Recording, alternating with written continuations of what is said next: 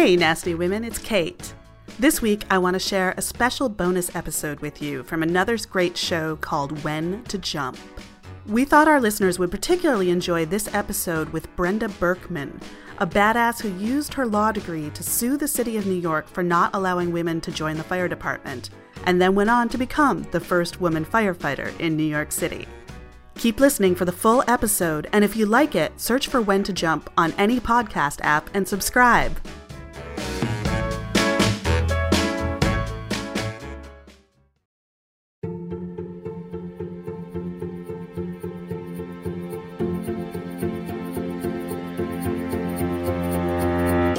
I'm joined on the When to Jump podcast today by Brenda Berkman, who, in 1982, successfully sued the New York City Fire Department to let women in. And when the lawsuit went through, Brenda left her job as a lawyer to join the force. And it wasn't always so pretty. In fact, a lot of it was pretty tough. And Brenda shares a lot of those stories and her experience taking a jump, being a pioneer, and what that meant for her career and her life with me on the show today. So let's start early on. Tell us about growing up and what your childhood was like and, and your earliest memories. In the 1950s, there were very limited opportunities for girls and women in many areas of life. And so when I was in school, girls were not encouraged to go into math or the STEM, as we call them now. Uh, there was no Title IX uh, to offer sports opportunities to girls. You know, we had sex segregated job wanted ads. You know, there were men's jobs and there were women's jobs. And what was presented to girls at that point was well, you know, girls can be secretaries, um, and we're not talking about Secretary of State here, uh, and nurses, teachers, but generally the lower grades and housewives. So it was it was really a very limited sphere. But for me as a as a kid, teachers did not encourage girls in math. Girls were assumed to be better in English, so why don't you just, you know, work hard in your advanced English classes and leave the advanced math classes to the boys. And also there were no sports opportunities. Now I was a really avid baseball player as a little kid and I was pretty good at it. You know, I was as good as the little boys that I played with. And so when I was eight years old, I begged my mother to sign me up for Little League, even though we both knew, my mom and I, that, that girls were not allowed into Little League. So she sent in my $5 registration with the name B. Berkman. And uh, the coach called up my mom and said, This B. Berkman is a boy or a girl.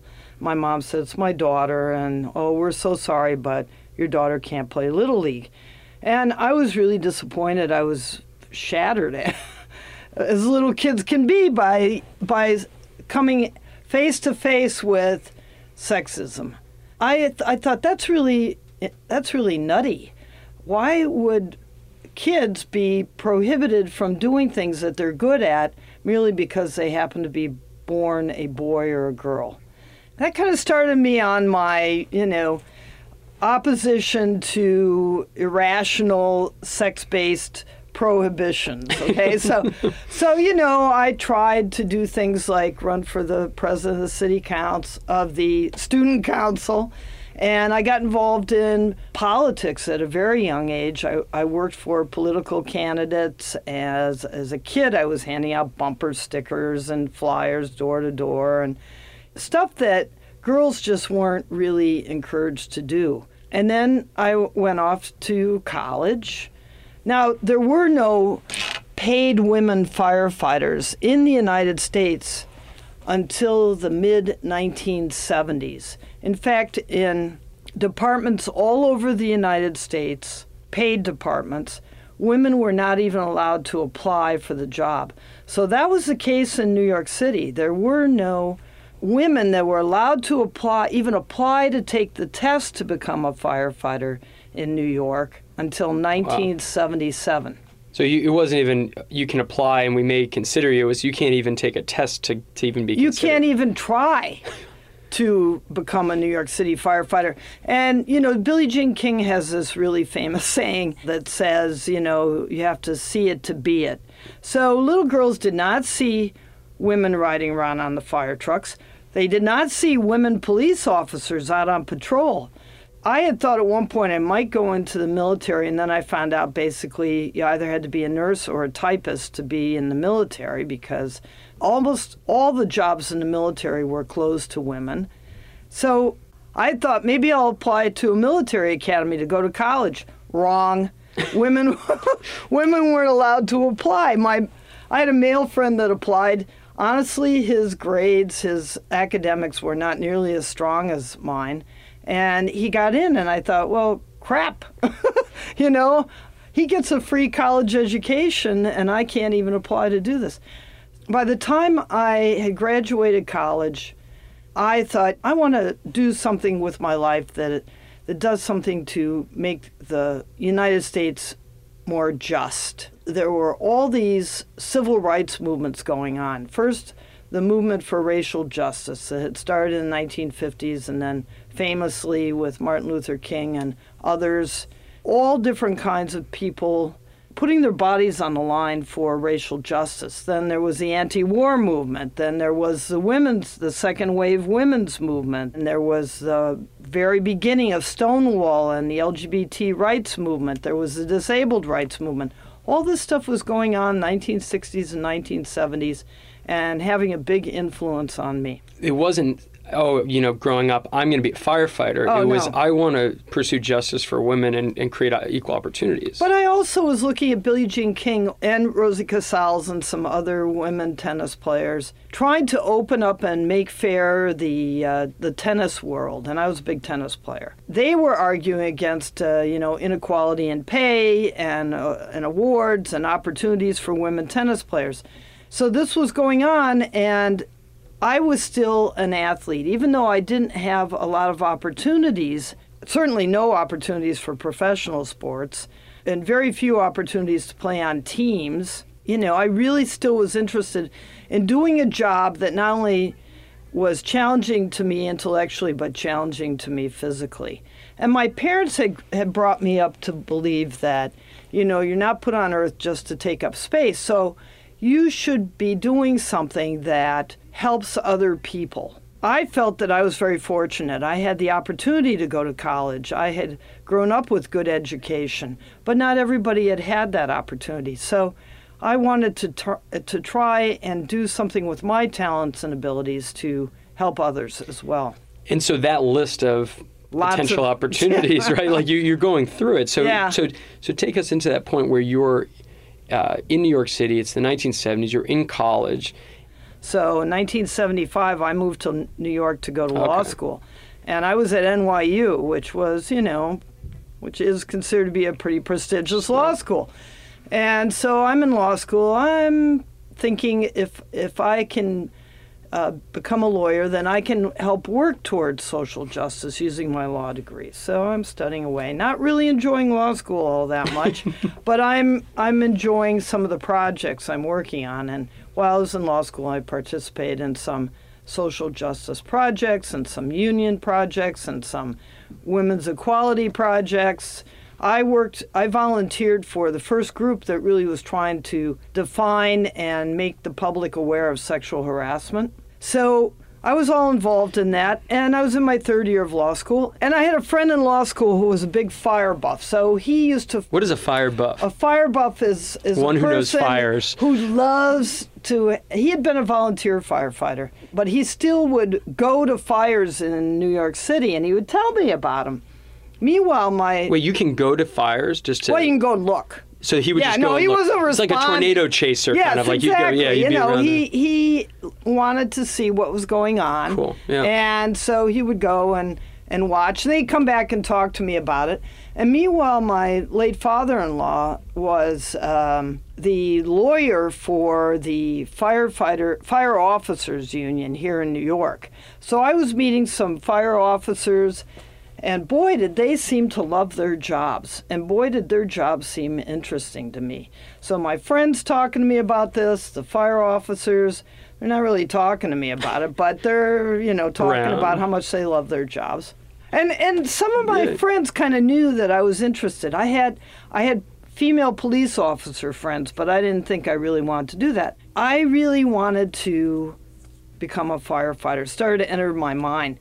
And suddenly, 1977, my friend knocks on my door late at night, my apartment door, and says, "You know, I just saw an ad. They're they're uh, allowing filing of for the firefighter exam. Don't you want to do that?" And I'm like, "Yeah." And so I barely made the filing cutoff. You're still in law school. Still in law school, still have another uh, semester, I guess it was, to complete law school. Suddenly I'm filed for the fire exam. Wow. So I started training for the fire exam. Meanwhile, the fire department changes the fire exam to make it harder for women to pass. So I'm training away, thinking, yeah, I can pass this. I was in fantastic shape, uh, physical shape at the time, but I didn't.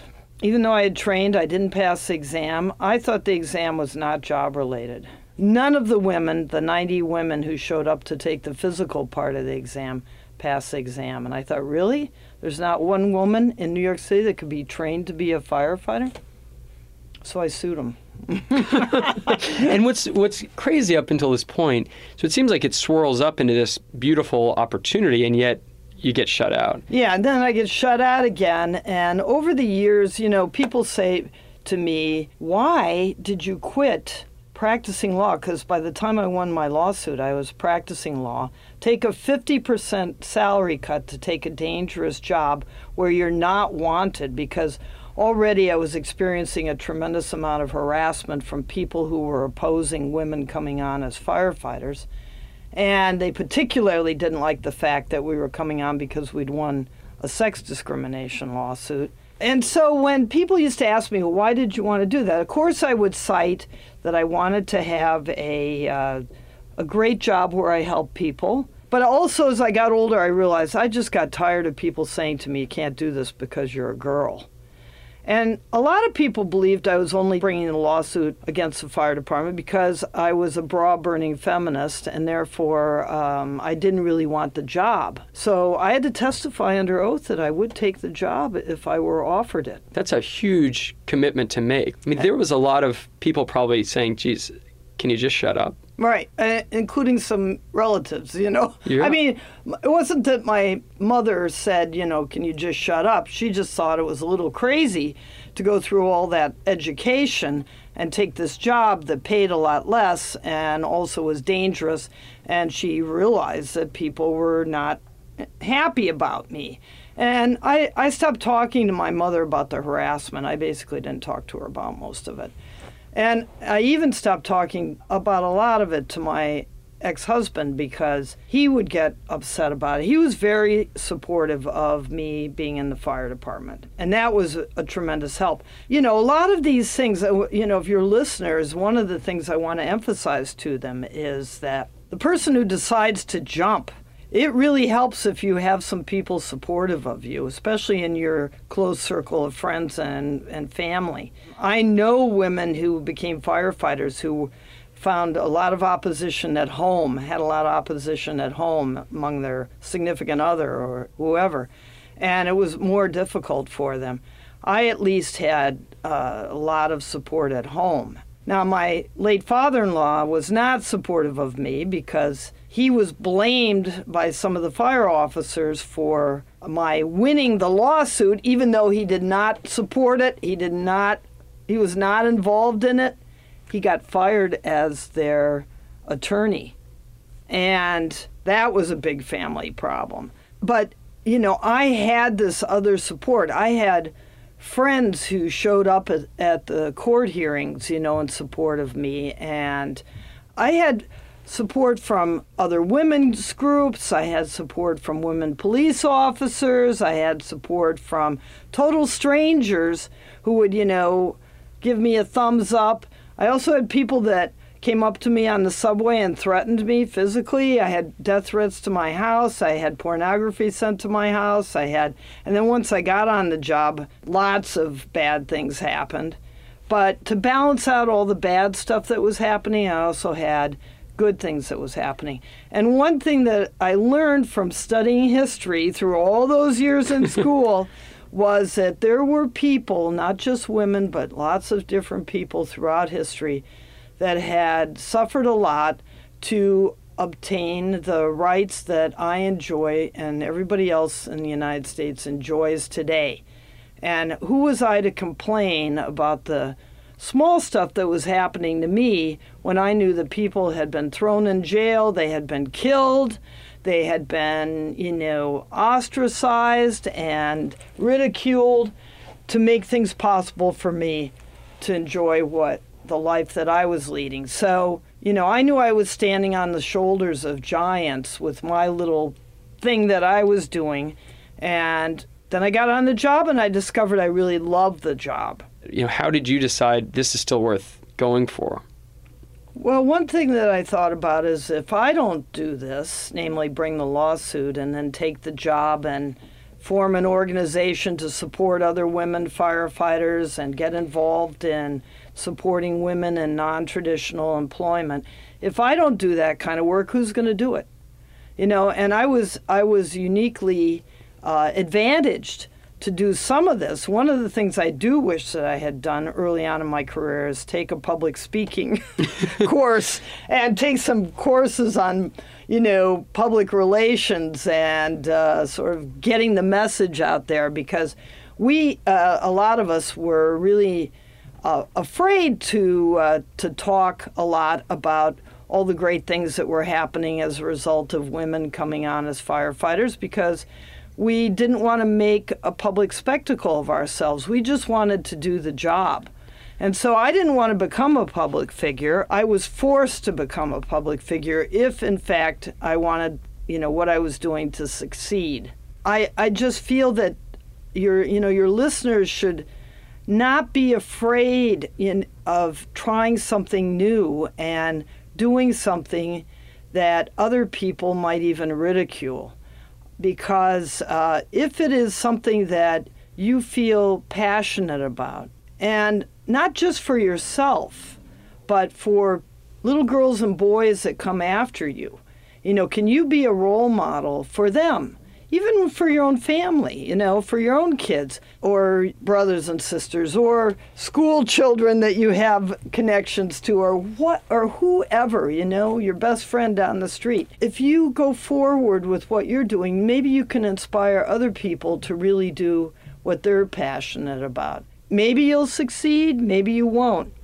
But maybe you will have moved the ball a little bit down the field.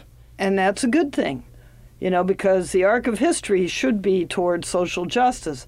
Right now, in this time and this place, we may not feel like the arc of social justice is moving forward, but it will. I'm a firm believer in that. There will be setbacks.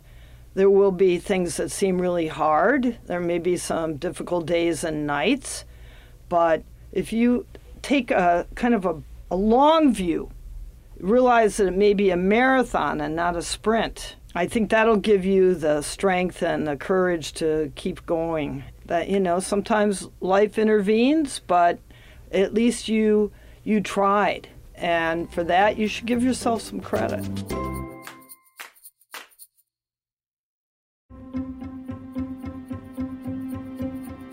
I, I found something yesterday. I was looking through some old papers that I had worked on, and uh, one of them was a life plan that I was supposed to have done for this course I was taking at the National Fire Academy. And, and you know, you would think a life plan, I'm a fire officer, it would be all about um, how am I going to get promoted? How could I become a chief of a sure. fire department somewhere? But in that life plan, there was I have this desire to do something creative, and maybe at some point in my life, I'll do art. And sure enough, when I retired from the New York City Fire Department, I blew off all my training and experience again, and I became an artist, which I knew nothing about. I hadn't taken an art class really since I was in junior high school, but I had this desire to do art. Art has become a passion for me, and I make time in my life to do art because it's a different side of my brain. So you can make many jumps in the course of your life. You know, this is not a rehearsal. You, you get this, this, time. Thing, yeah. You get this time, and what you do with it is uh, is meaningful or not. And so, are you going to choose to do something meaningful, or are you going to just sort of like mark time until it's over? There's, there's an author, Randy Komisar, talks about the deferred life plan. Like, well, let me do this later or once I retire. And you're right, this is the time we have. And those jumps can change, and you can have new jumps, whether it's into art or going into something else. Um, but you got to start small somewhere. Yes. Um, and so I think take a class. Yeah. Or volunteer. You know, I mean, there's lots of different ways to approach it. Just do informational interviews with people that you that are doing what you would like to do, or could be. Um, you know, I'm not saying that you, you're going out and doing a job interview or wasting their time, but you know that you can maybe get some advice from them on how to prepare for something that that you really think you would enjoy doing. And I was looking all around me before I went into the fire service at women who were doing adventure. By adventure, I don't mean climbing Mount Everest, or I mean they were doing something that broke down barriers for themselves and other women. And uh, as a result, their lives were were expanded. I mean, I was so lucky. I feel to have done what I did with the fire service because actually being ostracized by my own department forced me to reach out to a much broader community. So I was looking at the fire service globally, and I met people from all over the world. And then I met women in other non traditional occupations from all over the world. And, you know, who gets to do that? It, it was just um, amazing. People from that you would never expect have things to teach you. And so one of the things that I, you know, I did this when I was younger. You get involved, you're very ambitious in your career, and so you only deal with and take courses and and talk to people who are in those fields. But when I became a firefighter, you know, I was forced out into a wider universe, and that only advantaged me uh, because you start to think much more creatively and synergistically, and and um, you get excited by all different kinds of things. So you can tell I'm really excited now, and and so. You know, you meet these people and they're not doing anything that you've ever thought about doing, and they they live in an entirely different world, but it stimulates your thinking. You know, you're not just uh, sort of like, okay, now I have to take this test to become a battalion chief, and now I have to. And maybe I should have done that. Maybe I should have just stayed as a. But as it turned out, you know, that firefighting was not the only thing I wanted to do with my life. And, and so being able to, to sort of morph into a totally different person in some ways with different friends and uh, now I go to art museums all the time. I don't visit firehouses. Yeah, exactly. Know? So it, it's it's um, I just say it opens you. It opens you up as a person, and you become more interesting person, and you have more to give other people, and uh, and they see that in you. And I think that's a great way of of approaching a jump. You don't have to think what the ending is going to be. Just what is that first thing you do? And it sounds like you said it could be as simple as having coffee with someone who does something that you're interested in. And when I applied to be a White House fellow, I knew n- almost nothing about the program, and I had one week to do my application. This is something that that people typically spend months uh, formulating, right? And they had never picked a firefighter to be a, a White House fellow. And then the fire department said, We're not going to support your application. You can't apply. And I said, Well, there's nothing in the application that says I have to have your support, so I'm just going to apply anyway. And uh, I applied and I got accepted. And so then it was like the fire department had to support me, you know? right. That just opened up a whole set of relationships and ideas and opportunities for thinking about things differently to, for me. It was another kind of like jump why would you why would you do this when you don't know really what you're doing? And well, why not? You know, there was no harm in applying, and uh, and so if I didn't get accepted, I would just do something. That would be else. that, yeah. and going back to the point where, in your first jump, you you you file the lawsuit. Five years later, you win, and now it's it's time. You you mm-hmm. actually jump. In your narrative and case study that you provided for the book, you you're in this the the, the theme of don't look back. You know, once you jump, you don't think about regret or what could have been, and and even if things don't go the way you plan, it's still important to push forward. It sounds like there was a lot of things that did not go to plan once you jumped, and it wasn't all rosy. Can you describe that and why you still went forward? No, it was very far from rosy from about the first 10 years. I mean, when I won my lawsuit, I wasn't the only woman hired. Uh, they, uh, the fire department uh, had to readm- redevelop and re-administer a physical exam to all the women who had passed the written exam. So that was about 400 women. And of that group, about 60 people, I guess, may have taken the exam, women, and then about 40 of us went into the fire academy. So when I went into the fire academy, there were there was about 40 of us together. But you know, as a name class plaintiff, I was the uh, target of a lot of the abuse because I was the troublemaker who had started the wave of women coming into the fire department. And oh my God, we were going to be terrible for the fire department, for the city, and all this stuff. Meanwhile, we didn't know what we were doing. We had nobody to advise us really, except for some black firefighters who had gone through similar kinds of things. And this is, you know, the whole thing about intersectionality. I mean, there is a lot of opportunity for people to reach out to people different than themselves and ask for advice based on those people's experiences. So we go into the fire academy, they immediately start harassing us and physically abusing us and firing people, firing women. Um, they changed the the training uh, in response to our coming in to to make it much harder for women to graduate. I mean, just went on. And uh, I was in the first group to graduate from the fire academy. A whole bunch of the women got held back, and some got fired. Then we went out into the firehouse. The men refused to eat with me. They refused to speak with me. They refused to train with me. They messed with my protective gear, drained my air tank, you know. And again, all this stuff around my home where they were following me around and sending me death threats and stuff like that. So, Death threats from from fellow firefighters. well, one death threat that was left on my answering machine, you could hear the the fire department dispatcher on the radio, Oh the fire gosh. department radio in the background, which meant that it probably was made from a fire department phone. Sure. And some of them didn't hide it. You know, they just they would come there. up to me at a fire department funeral and say, "I wish you had died." What? Instead of yeah, I know. And that happened to me actually on 9/11. A guy. No. Yeah.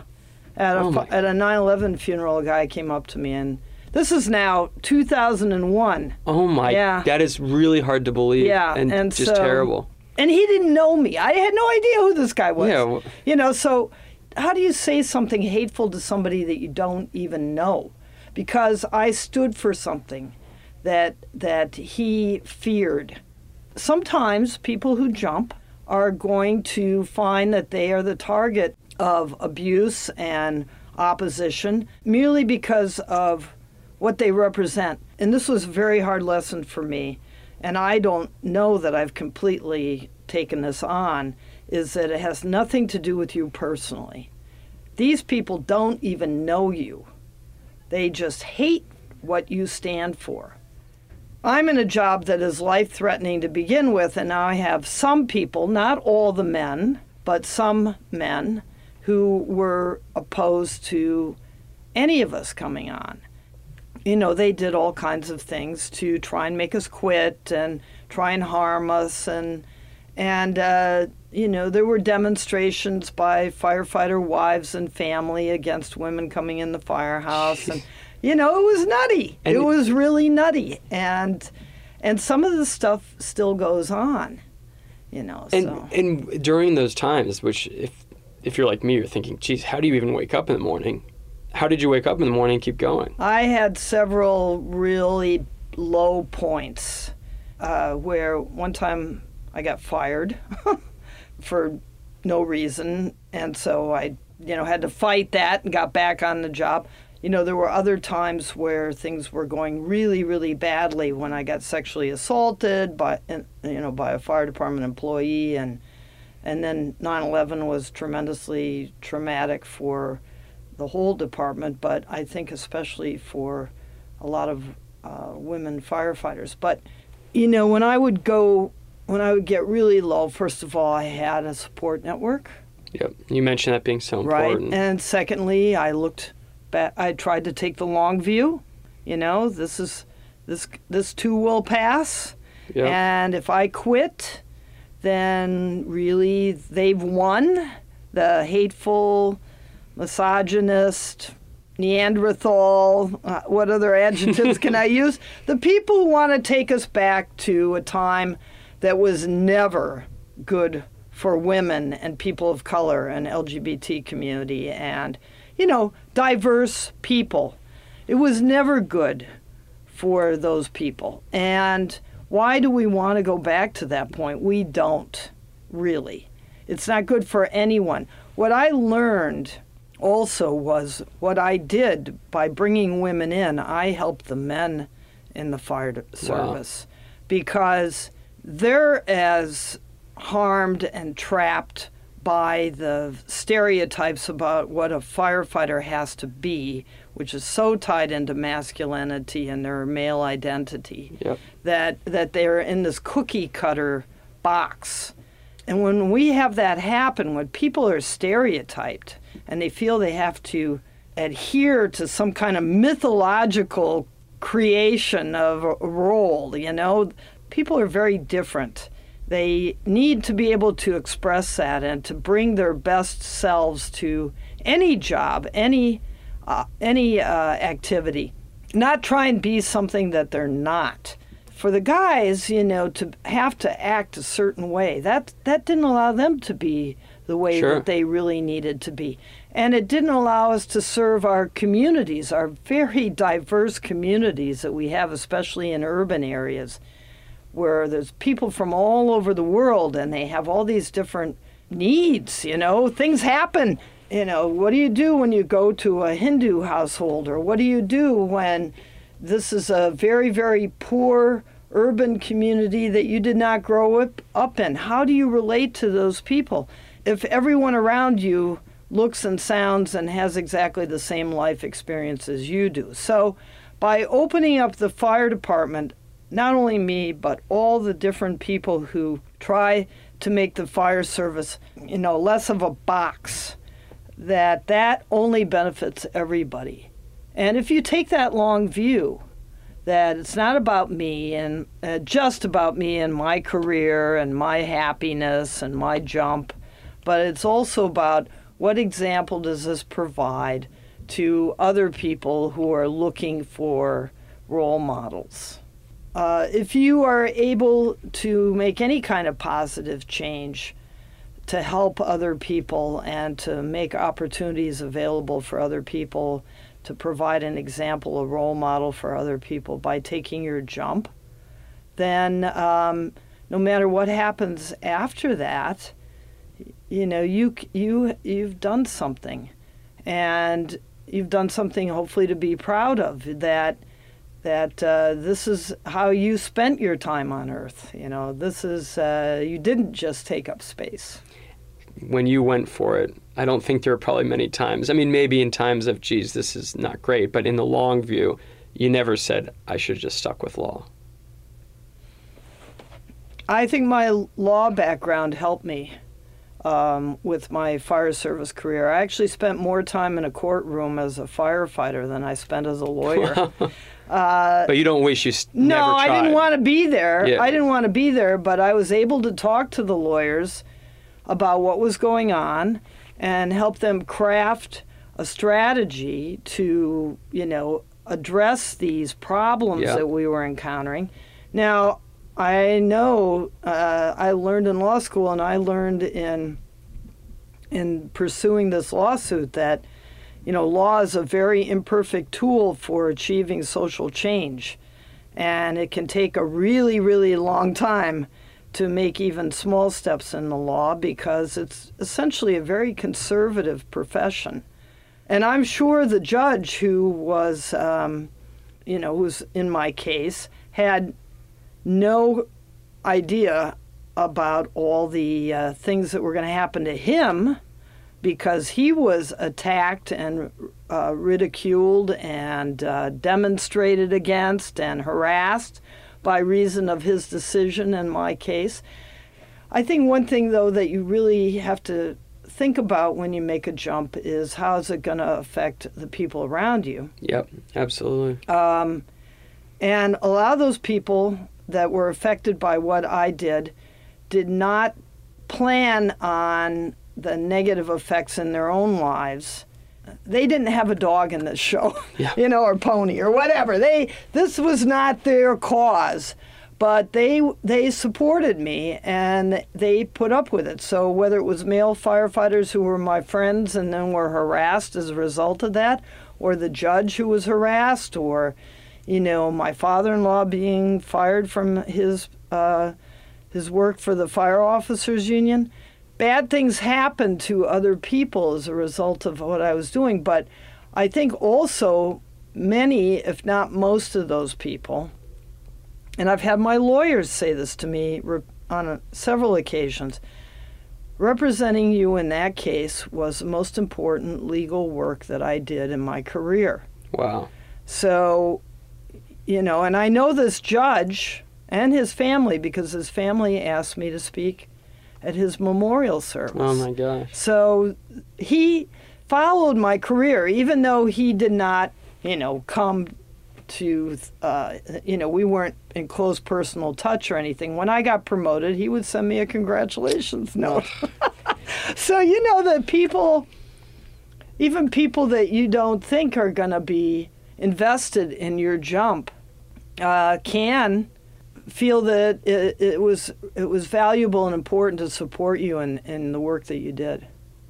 Well, there's a book that I don't know if you've read, but I read recently called The Power of One, and it talks about how important it is to have just one example. And I think that your story certainly shows what that did for for future firefighters, men, women, people of color, of all different walks of life. Yeah, we see this all the time, uh, especially in you know uh, the media, uh, when you look at something like uh, Hidden Figures mm-hmm. and how that movie has resonated so much, not just with African American people, not just with women, but with people of all from all different communities who feel that you know those examples show me that I could you know I could push past yeah. the barriers that seem so daunting, and and yet look what these women did, you know. And so it, it's really, um, I think it's I think it's great to put inspiring stories out there.